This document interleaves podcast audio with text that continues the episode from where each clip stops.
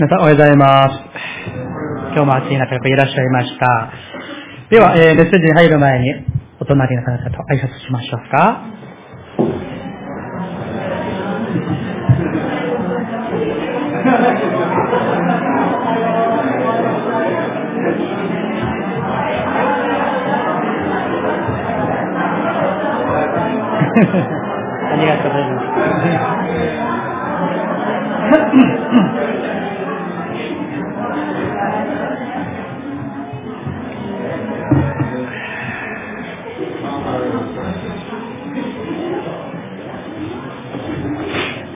ありがとうございます。一言お祈りさせていただきます。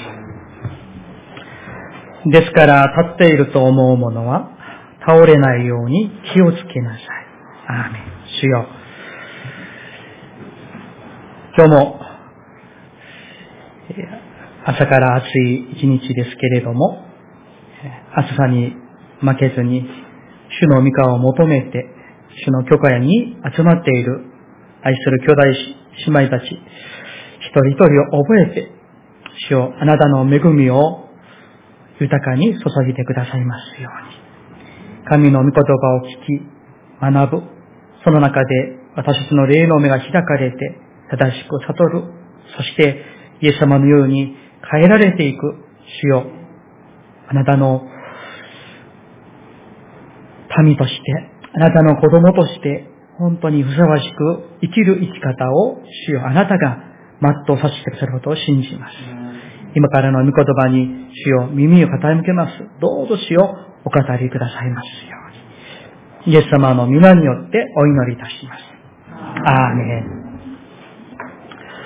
はい、今日はですね、今日、えー、第一コリント10章ですけれども、ここから歴史から学ぶ信仰です。もちろんこの歴史は聖書の歴史であります。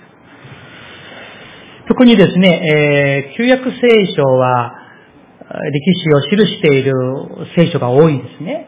漱石とか、あるいは出エジプト記、民数記とか、他の歴史書もたくさんありますけれども、その聖書の歴史は私たちに多くのことを教えています。例えば、このようになりなさいという、えー、模範を教えていたり、あるいは逆に、このようにしてはいけないという戒めも教えています。ところが最も大事なのは、その模範とか、あるいは戒め、そういったものを読んだり、聞いたり、学んだり、黙想したりして、自分自身がイエス様のように変えられていくことが大事です。いくら知識をたくさん持っていたとしても、あるいは聖書クイズ大会に行って、ね、トップになったとしても、イエス様のように変えられていく。そして、私たちの内側におられる聖霊様が助けてくださって、変わらせてくださることを信じて、期待して歩むことが信仰ではないでしょうか。それが、いわば、成果なんですよね。清められることです。今日開かれています、第一コリント10章では、使徒パウルがコリント教会の信徒さん、一人一人を覚えて、彼らを教えるために、パウル先生は、旧約聖書の中で、特にアラノでのイスラエルの民のあの様々な、ま、事件と言いましょうか、歴史を並べて、そしてコリント教会の生徒たちに戒めているわけなんですね。そしてそれを、なぜあの時にそれがあったのか。それはこのためですよと、パウロ先生はこのように解釈しています。さあ、それがまず6節を一緒に読みたいと思います。6節ご一緒に。3、はい。これらのことが起こったのは、私たちへの戒めのためです。それは彼らが貪ったように、私たちが悪を貪ることのないためです。それから11節も一緒に読みましょうか。3、はい。これらのことが彼らに起こったのは今しのためであり、それが書かれたのは世の終わりに臨んでいる私たちへの教訓とするためです。はい、ありがとうございます。このようにですね、えー、今から7節から並べてありますけれども、このようなことが起きた。それはなぜ起こったのか。それは、世の終わりに望んでいる私たち、つまり私たちですね。コリント教会の生徒だけではなく、今日の今日ここに集っている私たちへの教訓とするためである。戒めであるということなんですね。ですからこの朝、私も皆さんも心を低くして、この朝、イエス様が神様が私たちに語ってくださる戒めとして、あるいは教訓として、あるいは恵みとして受け止めていただきたいと願ってあります。では、えー、今日の御言葉はコリント教会の生そして読んでいる私たちに何を戒めているんでしょうか。まず第一は、7節を一緒に読みたいと思います。7節3、はい。あなた方は彼らの中のある人たちに倣って偶像崇拝者となってはいけません。聖書には、神が座ってはもみ食いし、立っては踊ったと書いてあります。はい。さあ、これを知る知るために、ちょっと、出エジプト記に行きましょう。出エジプト記32章。1節からです。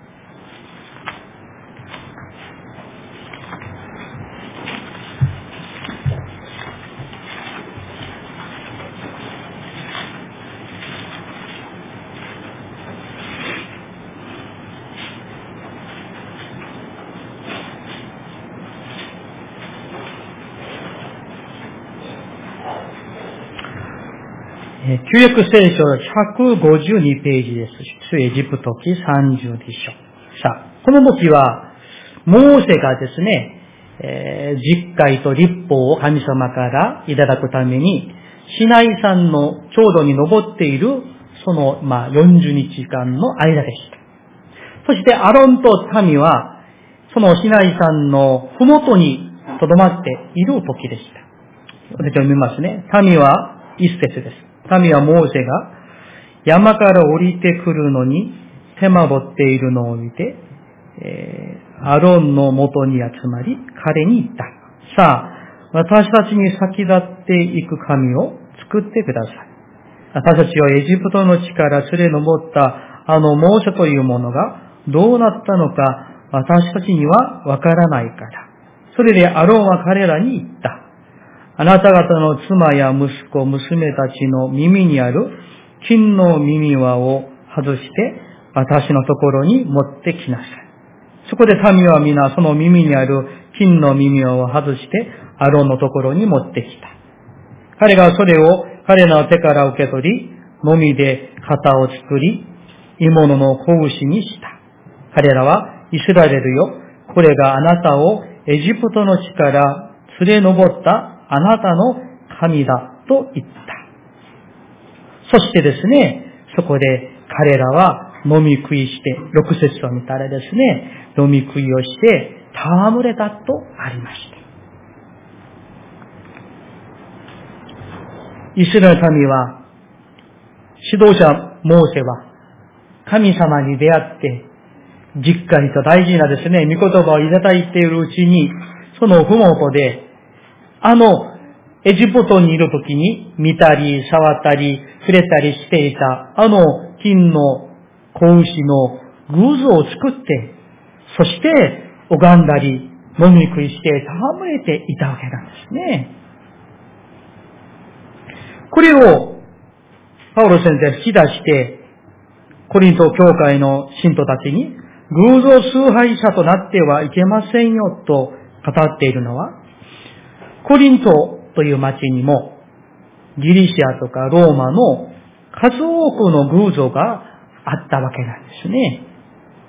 アポロとかゲオスとか、様々な偶像が、もう、その都市、国家自体が、まあ、偶像国家になっていたわけなんですよね。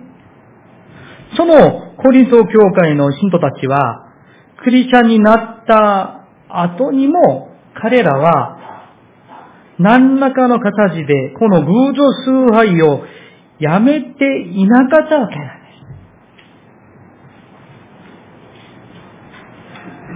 荒野でのイスラエルの民と、コリント教会の信徒たちとの共通点は、神様の子供になって、新しく生まれたのにもかかわらず、昔の七和紙、慣習を断ち切っていないということなんです。未練があったんでしょうか？あるいは懐かしく思ったんでしょうか？あるいは周りにですね、そういう人が多くあるから、それに影響を受けてしまったんでしょうか？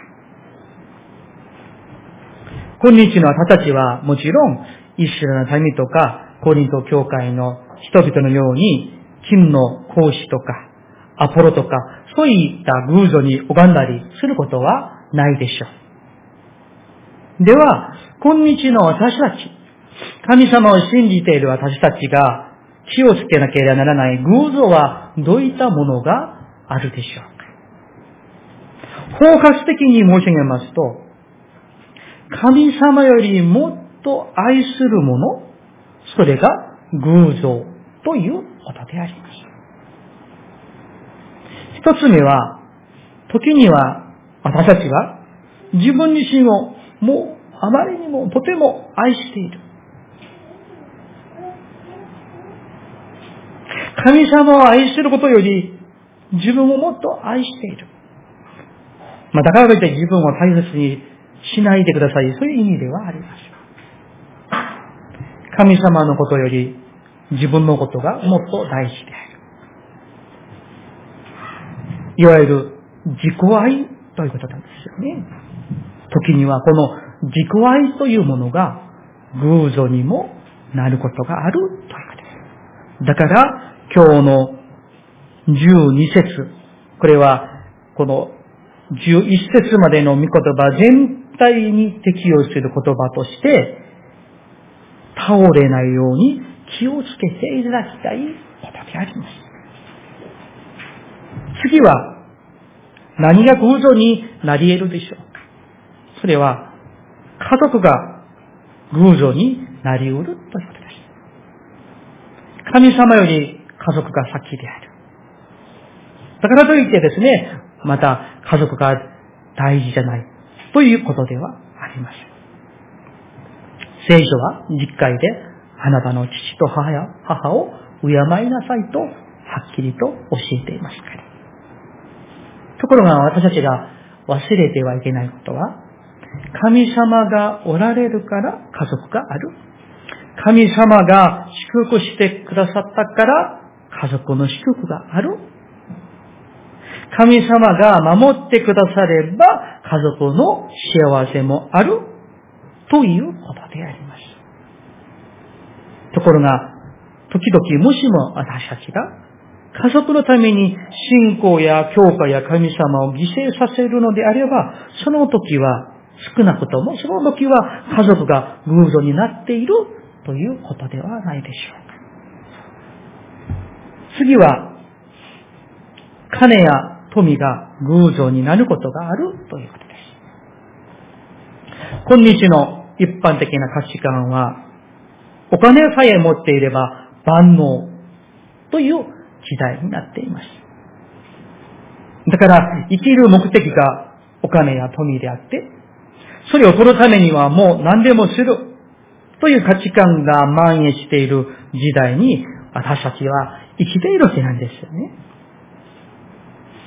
こんな時代に私たちはこの予的な価値観に染められることがないために、倒れないために目を覚ましていて、影響を受けないようにして気をつけていなければならない。仕事をすること、働く目的、お金を稼ぐ目的、それはもちろん家族を支え、食べていくためでしょう。しかし、私の人生は、その、それ以上の最も価値ある神様からへの使命があるということなんですよ。それを誘って、それを知って、そのために働く、そのために仕事をするということ。それが私たちの人生が富や金に縛られることがない聖書的な生き方になるということであります。次は、伝統や何かの慣習、習わしが偶像になり得るということであります。さっき読みました出エジプトのイスラエルの民がですね、エジプトで430年間、ね、そこにいたわけですから、もう長い間、そのエジプトの偶像に、もう慣れてしまっていたわけなんですよね。もう、街に出たら、金の格子の様々なパロのですね、そういった偶像がたくさんあったわけなんです。それを430年間ずっと見たり、聞いたり、触れたりして、きたわけ。だから彼らはですね、アロンと民は、あの、エジプトから出たにもかかわらず、あの、市内さんでですね、その金の格子を作ったというのは、あのエジプトで見た金の格子のあの偶像の形を覚えていたわけなんですよね。それも、しかもそれを作れたということであります。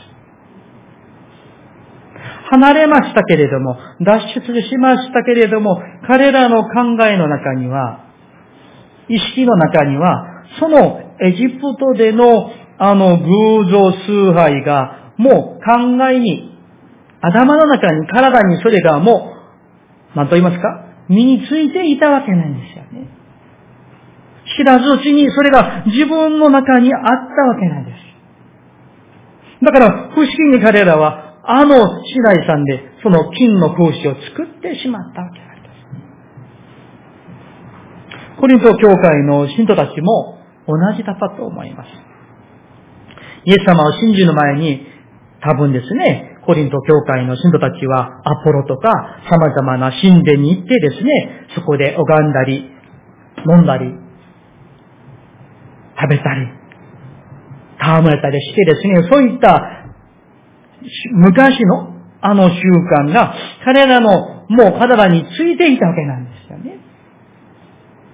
それを断ち切っていない。そしてそれが、いたとしたらそれが出てくるということでありました。だから、パウロ先生は、コリント教会の信徒たちに、偶像崇拝者となってはいけません。と、戒めています。皆さん、もし、皆さんは、イエス様を信じる前の、この予的な習慣や習わし、伝統やそういったものが、もしも身についてはいないでしょ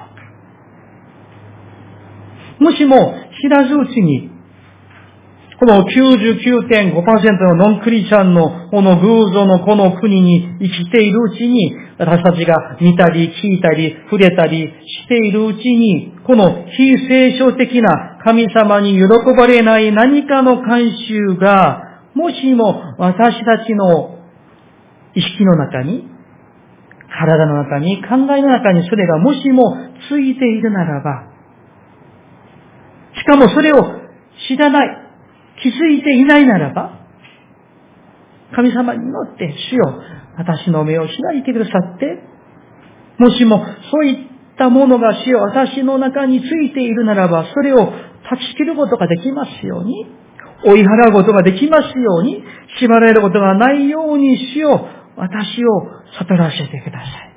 断ち切る信仰を与えて、清めを与えてくださいと祈るべきではないでしょうか。このように、第一は偶像崇拝に対する戒めであって、その次、八節を一緒に読みたいと思います。八節、ご一緒に三、はい。また、私たちは、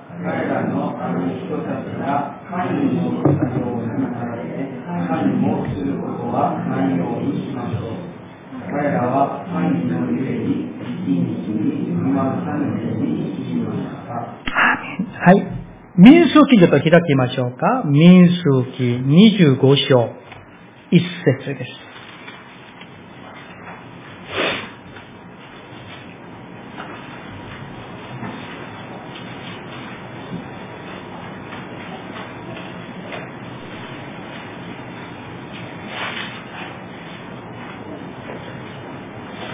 278ページです。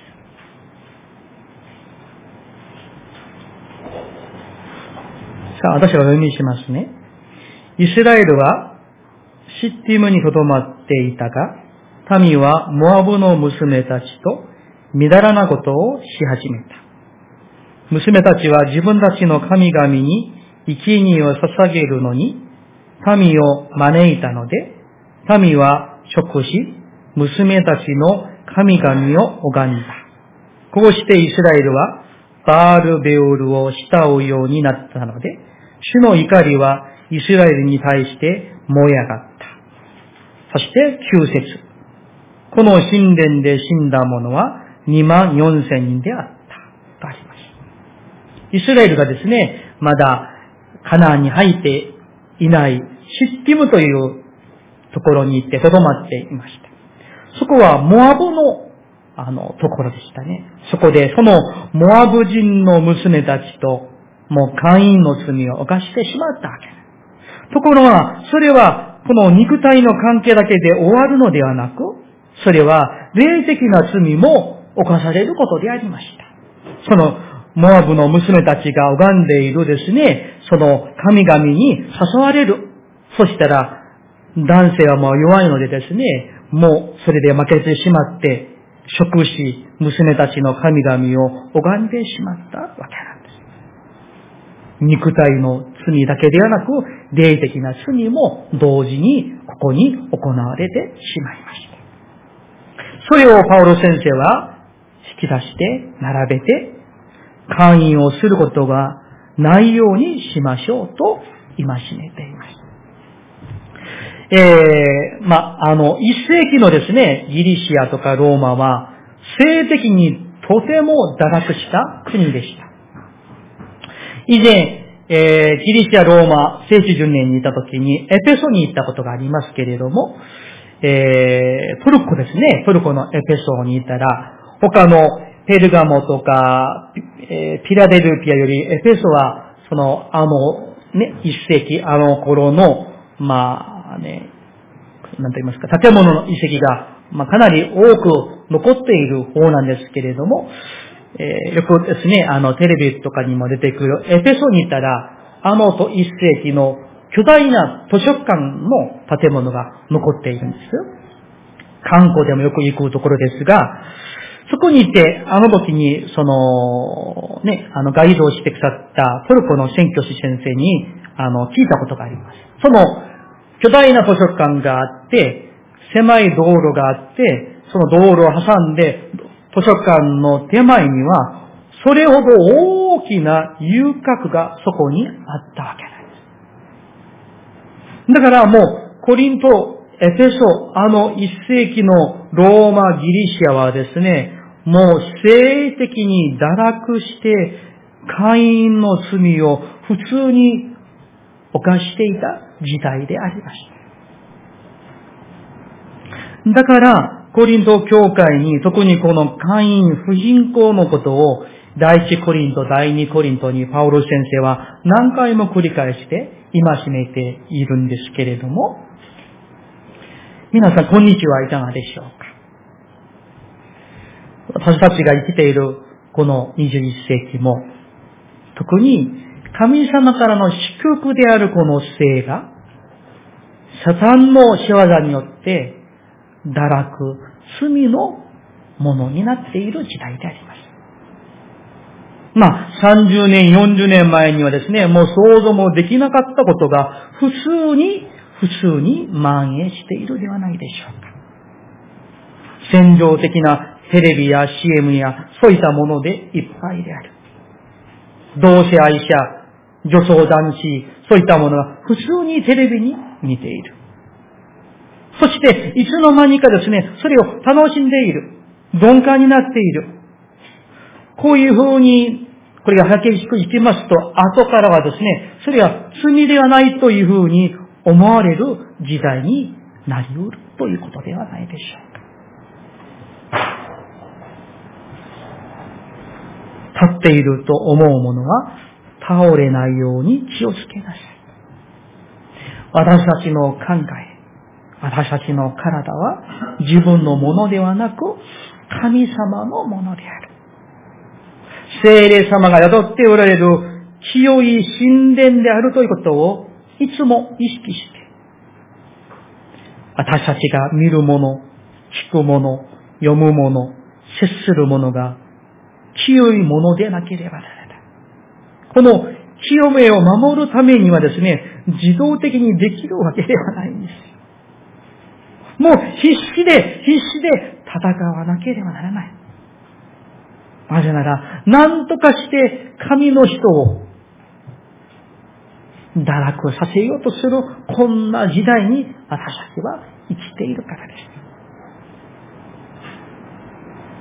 偶像崇拝、それから勘について戒めた後、9節でパオロ先生は何を戒しているんでしょうか ?9 節を一緒に読みましょうか今日のコリント10章9節3、はい。私たちは、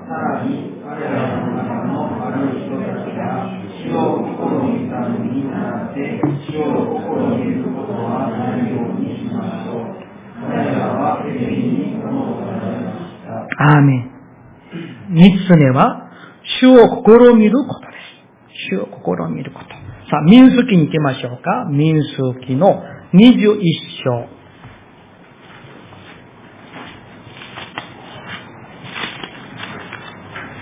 民数記21章の4節です。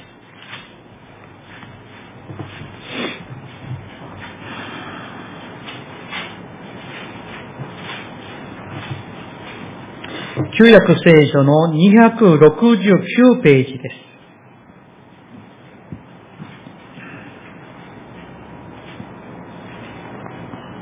それでは私が読みします。4節彼らはホルサンからエドムの地を迂回して、足の海の道に旅立った。しかし民は途中で我慢できなくなり、民は神とモーセに逆らっていった。なぜあなた方は私たちをエジプトから連れ登って、この荒野で死なせようとするのか。パンもなく、水もない。私たちはこの惨めな食物、これはマナですね。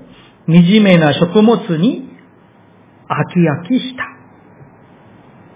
そこで主は民の中に燃える蛇を送られたので、蛇は民に噛みつき、イスラエルの多くの人々が死んだ。まあ、その後ですね、えー、制度の蛇を作って、それを見る人は生きられましたけれども、さあ、イスラエル民はエジプトをね、脱出して進んでいく中で食べ物がなかったわけです。その時もつぶやいていましたね。モーセに神様に。ああ、エジプトの時にはニラも食べて、スイカも食べて、ニンニクも食べて、お肉も食べてよかったのに、何にも食べ物がなくて、ここまで連れ上って死なせるつもりですかで、モーセに神様につぶやいていた。それを今日の人パ,、えー、パウロ先生は、主を試みるとあります。試みるというんです。テストという意味ですね。それは、イスラ民が、こう、つぶやいたら、テストしたら神様をどうするのか、反応を見てみようという、試みることであります。これを今日の御言葉は、コリントの御言葉は、これを習ってはいけない罪と言っているわけですね。特に皆さん、私たちが人や主を試みることをしてはいけない。避けるべきであります。もしですよ、もし、本当は、実は、自分の心はこうでないのに、相手がどう反応するかを見てみるために、別の心を出す。そしてその相手がいいか悪いかを判断してみようと言ってテストをする。心を見る。というのは神様に喜ばれるものではないということであります。なぜなら、それは人をつまずかせることだからです。イエス様はおっしゃいました。人をつまずかせる者は、薄の石を首につけて海に投げ込んだ方がいいよと、それほど誇張法を使って人をつまずかせてはいけませんと戒めていますね。皆さんもしも私たちにこういうことはなかったでしょうか実はそうではない。なのに、本能と建前として、それがまあ、時にはですね、美徳になることもありかも、あるかもしれませんが、もしも、それが神様を信じるクリスチャンとして、時にはそれが神様に喜ばれるものではない。そして、それが本能と建前が人をつまずかせることであれば、神の形によって作られた神の人をつまずかせることであるから、そこの、その人の中にある精霊様をつまずかせる、精霊様を神様を試みることでありますから、私たちはやめなければならないということではないでしょう。皆さん、特にこの日本の社会は本能と建前でどれだけストレスを受けているんでしょうか。学校とかですね、会社とか社会で。そこが、教会の中でも、もしも、そんな方はいらっしゃないと思いますけれども、もしもですね、信徒たちもお互いに主にあって交わりを持っていく中で、素直でない。二心を持っている。そんな心の姿勢で関係を持っているならば、それは兄弟を姉妹を試みる罪である。しかしそれは神様を試みる罪になるということ、私たちは知らなければ。神様が求められた心は素直な、素直な心であります。その次に行きましょう。主を心を見ることについて語った後、10節。第一コリント10の10節です。ご一緒に3、はい。また彼らの中のある人たちが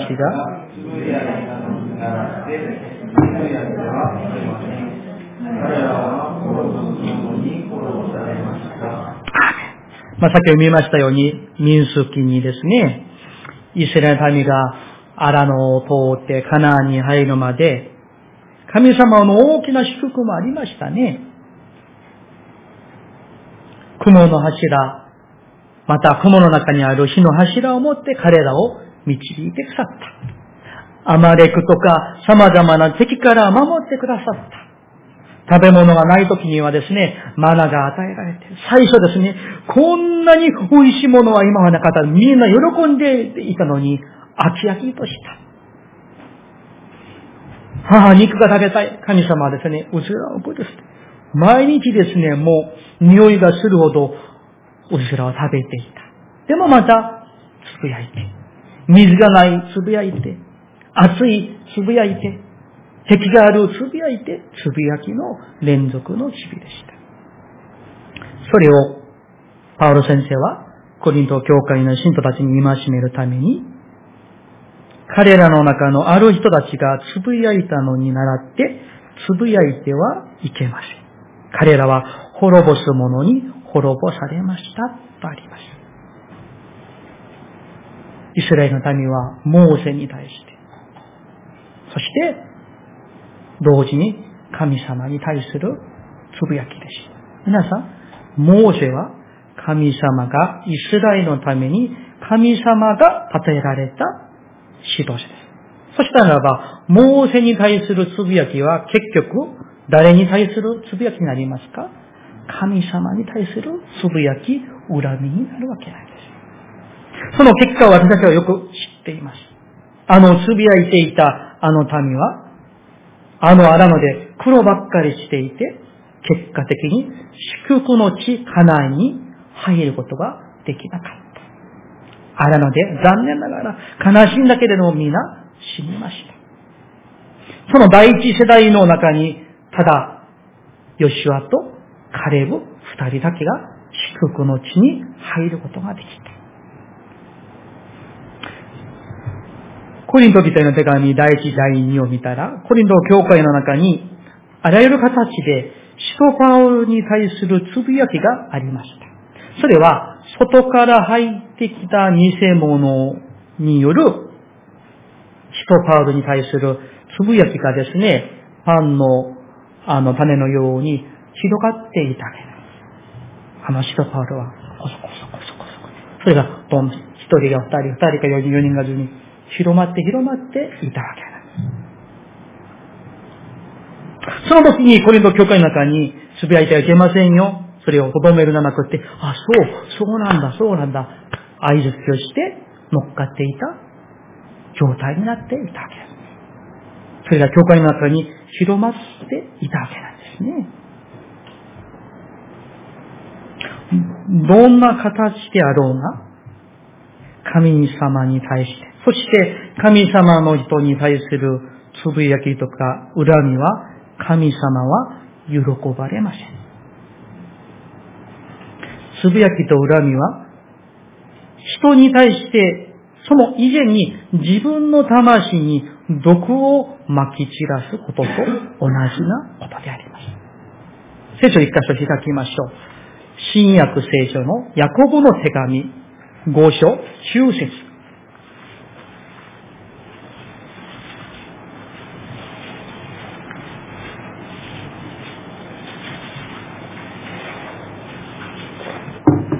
450ページです。新約の450ページ5章9節一緒に読みましょうね。3、はい。兄弟たち、互いにつぶやき合ってはいけません。裁かれないためです。見なさい。裁きの主が特地のところに立っておられます。はい。御言葉のこの通りです。どんな理由が明けがあろうが、兄弟たち、互いにつぶやき合ってはいけません。裁かれないためですと戒めています。もちろんですね、生きていく中で誰にもつぶやきたくなる時がありますよね。うん。夫に妻に、誰々に、上司に、友達にですね、まあ、そういう時がある。ところが、そのつぶやきというそういう気持ちが、感情が自分を縛ってしまうことがないように、そのつぶやきがあるゆえに自分の魂に感謝が感謝がもうなくなってしまうことがないために、私たちは目を覚ましていて、つぶやきをやめて、感謝を表さなければならない。さあ、最後に今日の愛知コリント10章の11節、それから12節を一緒にお読みしたいと思います。